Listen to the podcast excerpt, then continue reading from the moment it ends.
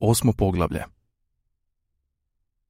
Nekoliko dana kasnije, kad je strah zbog smaknuća zamro, neke životinje su se sjetile, ili su mislile da se sjećaju, da je šesta zapovjed glasila nijedna životinja ne smije ubiti drugu životinju. Naravno, to nitko nije spomenuo u prisutnosti svinja i pasa, ali osjećalo se da sadašnja smaknuća nisu u skladu s tim pravilom. Clover je zamolila Benjamina da joj pročita šestu zapovjed, a kad je Benjamin, kao i obično, odbio da se miješa u takve stvari, dovela je u sušu Muriel. Muriel je pročitala zapovjed koja je glasila Nijedna životinja ne smije ubiti drugu životinju, bez razloga. Ne zna se kako, ali posljednje dvije riječi bile su nestale iz sjećanja životinja. Međutim, sada su vidjele da zapovjed nije bila prekršena. Očito je postojao jak razlog za ubijanje izdajica koje su bile u savezu sa Snowballom. Tokom te godine životinje su radile još napornije nego prijašnje. Bilo je strahovito naporno, uz redoviti posao na farmi, ponovo graditi vjetrenjaču dva put debljih zidova i završiti je do utanačenog roka. Ponekad se životinjama činilo da rade više, a ne hrane se bolje nego u Jonesovo vrijeme. Nedjeljom ujutro, stojeći jednom nogom na dugom spisku, Skviler bi čitao listu brojki koja je pokazivala da je proizvodnja prehrambenih artikala porasla za 200, 300 ili 500 posto, kako u kojem slučaju. Životinje nisu imale razloga da mu ne vjeruju, pogotovo što više nisu jasno pamtile kakva je situacija bila prije pobune. Svejedno, bilo je dana kada su osjećale da bi radije imale manje brojki, a više hrane. Sva naređenja sada je izdavao Skviler ili neka druga svinja.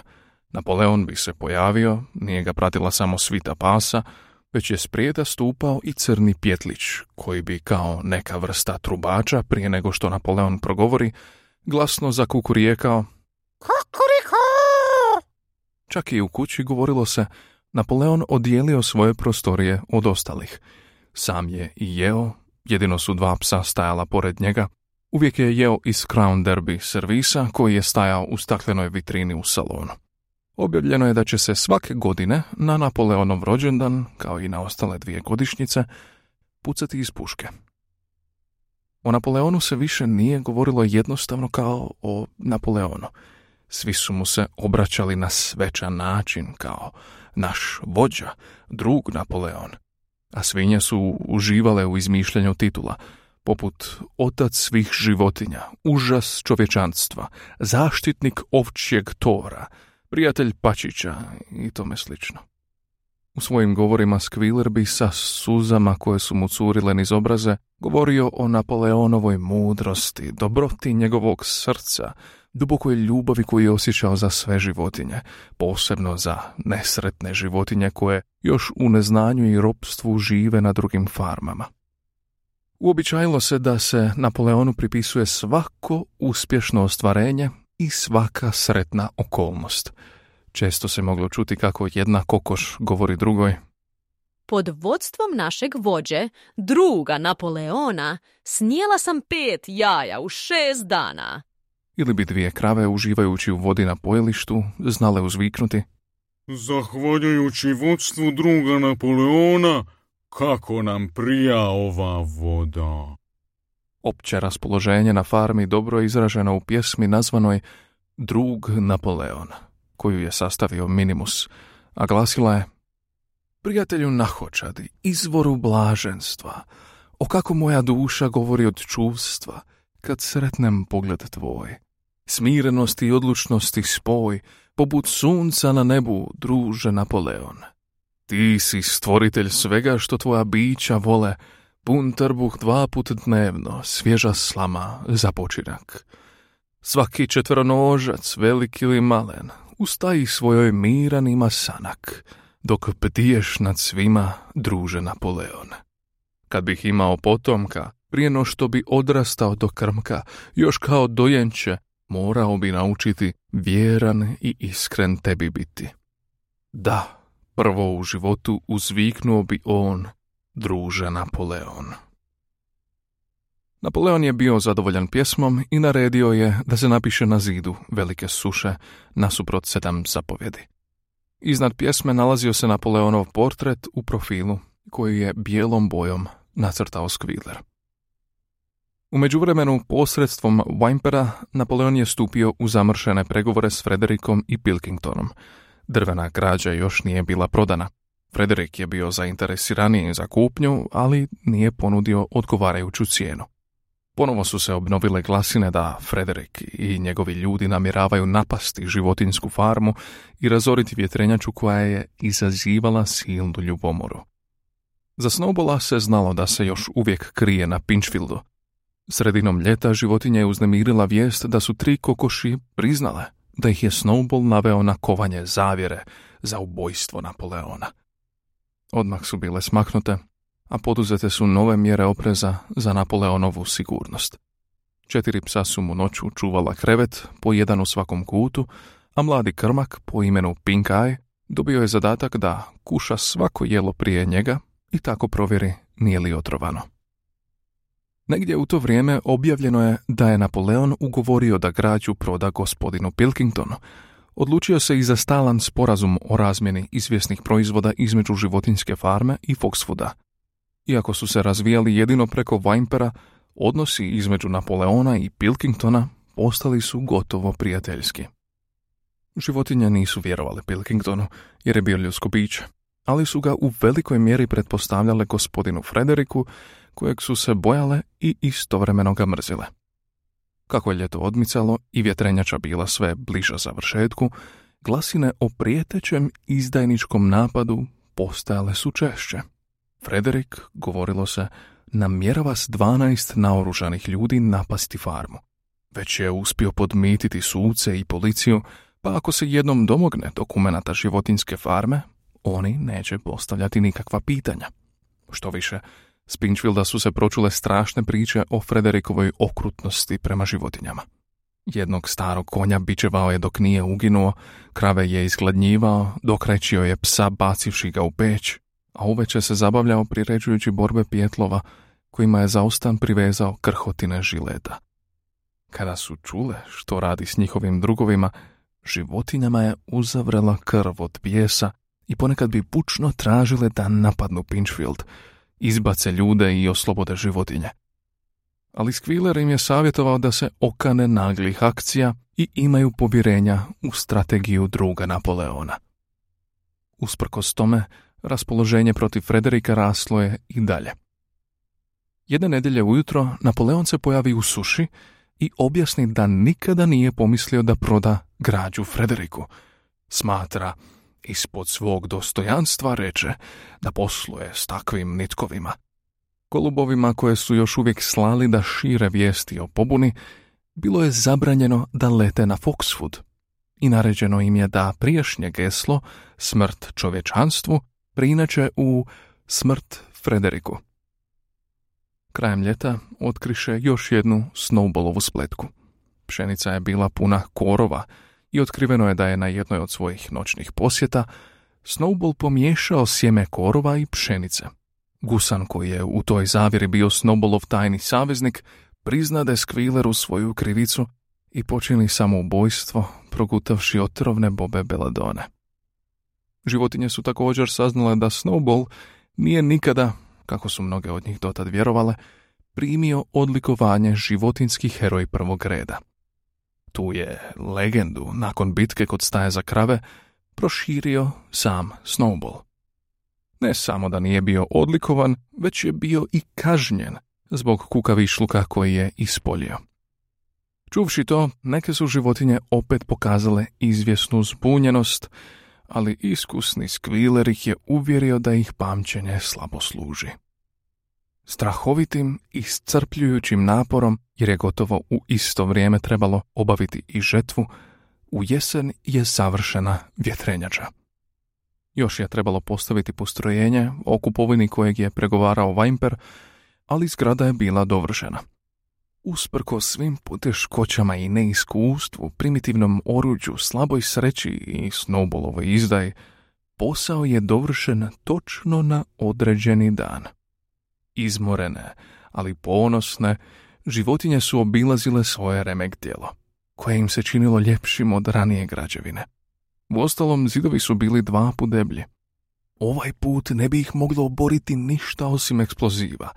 Kad su pomislile koliko su radile, kolika su razočaranja prevladale i kakva će ogromna razlika nastati u njihovim životima kad se počnu okretati krila vjetrenjače i proradi dinamo, napustio ih je umor i počele su pobjedonosno vikati i skakati oko vjetrenjače.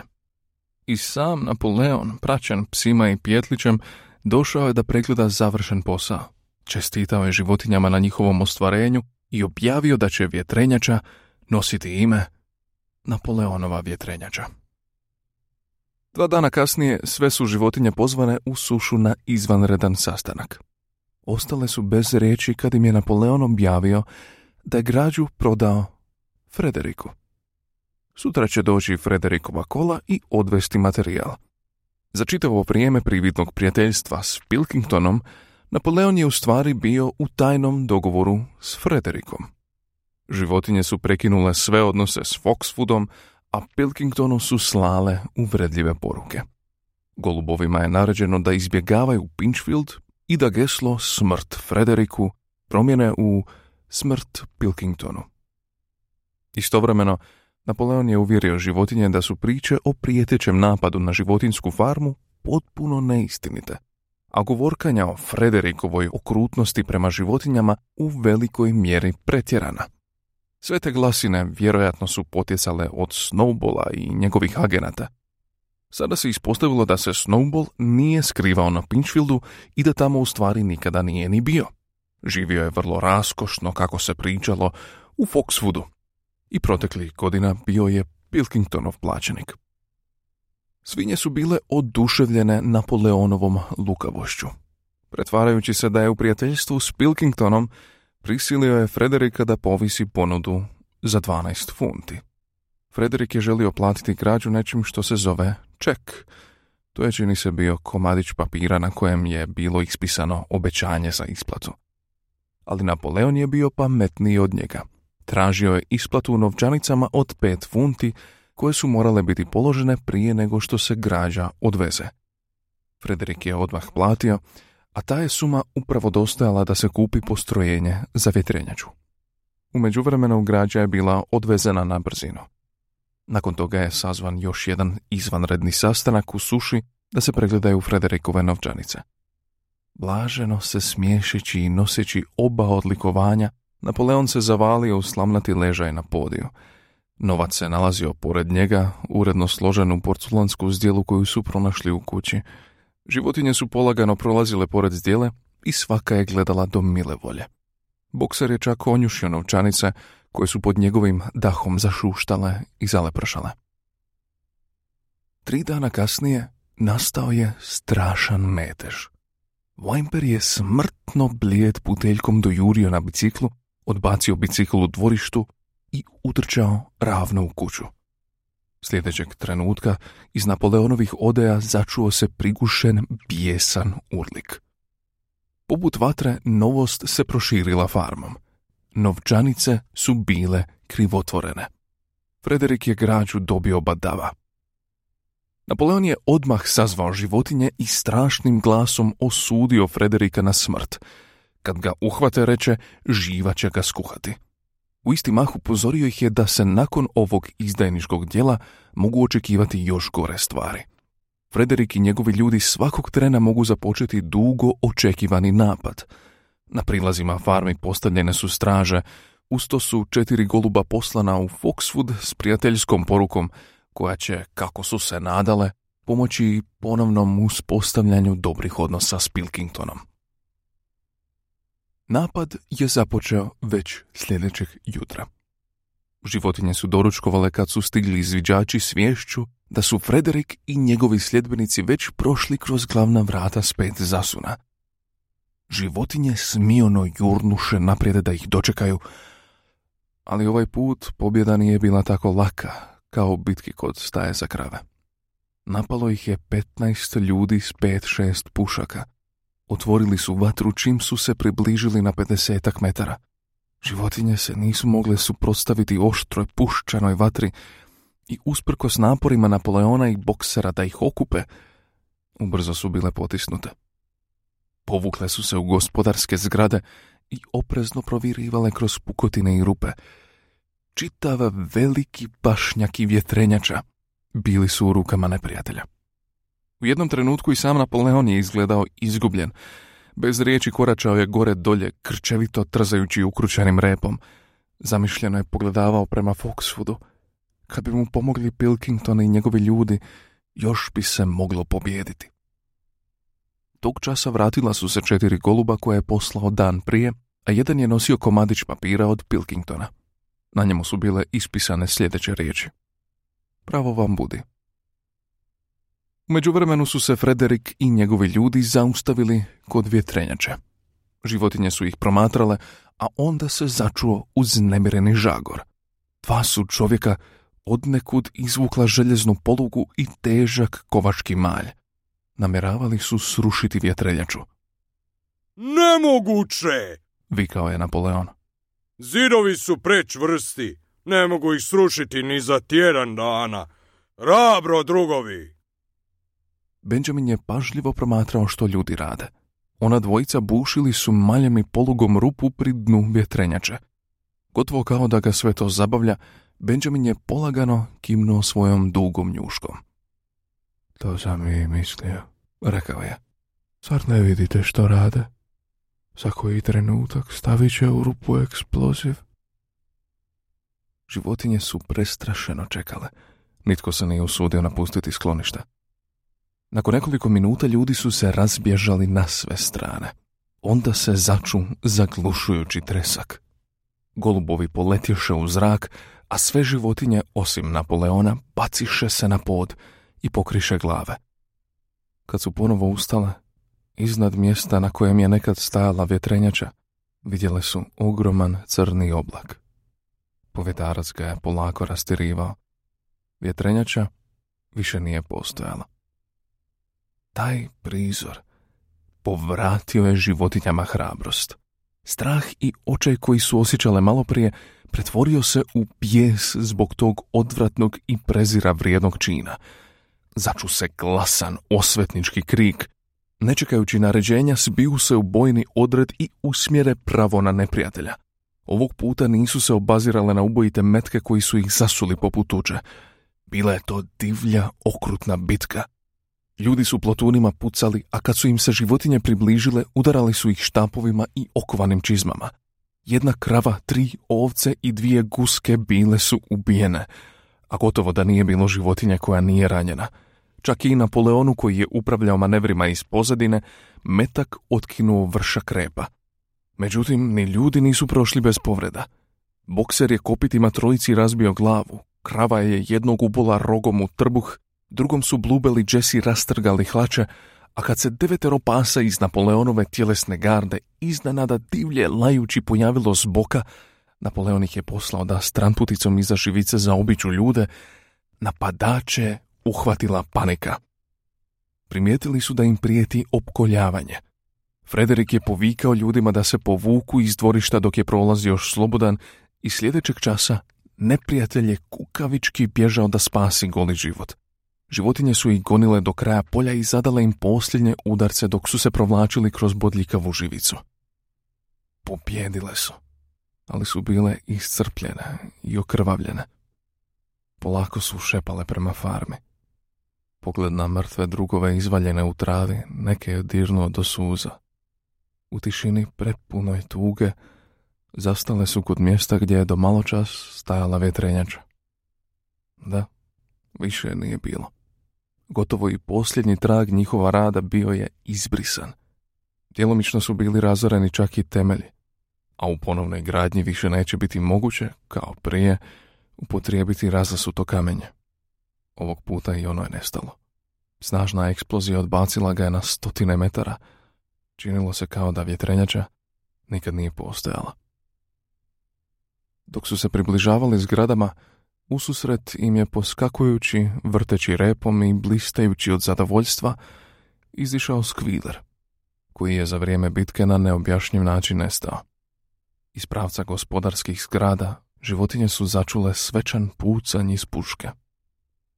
Zašto se puca? upita bokser. Da proslavimo našu pobjedu! Zavika Skviler. Kakvu pobjedu? reče bokser. Koljena su mu krvarila, izgubio je potkovu, raskolio kopito, a u stražnjoj nozi imao je desetak metaka. Kakvu pobjedu, druže? Zar nismo prognali neprijatelja s našeg zemljišta, svetog zemljišta životinske farme? Ali oni su razorili vjetrenjaču koju smo gradili dvije godine.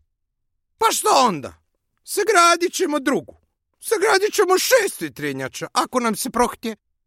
Ne shvaćaš, druže. Značenje onoga što smo učinili. Neprijatelj je bio okupirao ovu zemlju na kojoj se sada nalazimo. Zahvaljujući vodstvu druga Napoleona povratili smo svaki njen pedalj. Onda smo osvojili ono što smo imali prije. reče bokser. U tome jest naša pobjeda. Odgovori Skviler. Životinje se dovukoše do dvorišta. Bokser je osjećao snažne bolove od metaka u stražnjoj nozi. Zamišljao je kakav ga mukotrpan posao čeka kad počnu ponovno iz temelja graditi vjetrenjaču i već je sam sebe hrabrio za taj zadatak. Prvi put se sjetio da mu je 11 godina i da njegovi snažni mišići možda više nisu ono što su bili nekad. Ali kad su životinje vidjele kako se vijori zelena zastava, ponovo čule plotun iz puške, pucalo se sve ukupno sedam puta, i slušale Napoleonov govor u kojem im je čestitao na držanju. Nakon svega toga, učinilo im se da su doista izvojevale veliku pobjedu. Svečano su sahranile žrtve. Bokser i Clover vukli su kola koja su poslužila kao odar, a na čelu povorke išao je sam Napoleon. Slavile su puna dva dana, pjevalo se, brbljalo, pucalo, a poseban dar, jedna jabuka, uručen je svakoj životinji. Svaka ptica dobila je mjericu žita, a svaki pas tri dvopeka. Objavljeno je da će se bitka zvati bitka kod vjetrenjače, te da je Napoleon uveo novo odlikovanje red zelene zastave, koje je dodijelio sebi. U općem slavlju zaboravio se nesretan slučaj s novčanicama. Nekoliko dana kasnije svinje su u podrumu kuće pronašle sanduk viskija. Kad su se uselile nisu pregledale podrum. Te noći iz kuće se čulo glasno pjevanje u kojem su na opće iznenađenje bili pomješani zvuci pjesme životinje engleske. Oko pola deset životinje su jasno vidjele Napoleona kako se pojavio na stražnjim vratima noseći stari pusteni šešir gospodina Jonesa, kako je brzo progalopirao dvorištem i nestao u kući. Ujutro se nad kućom nadvila grobna tišina. Nije se pojavila ni jedna svinja. Bilo je gotovo devet sati kad se pojavio skviler. Hodao je polako i klonulo, oči su mu bile umorne, rep mu je mlitavo visio i sve je govorilo da je ozbiljno bolestan. Sazvao je sve životinje i rekao da ima saopćiti strašnu vijest. Drug Napoleon umire.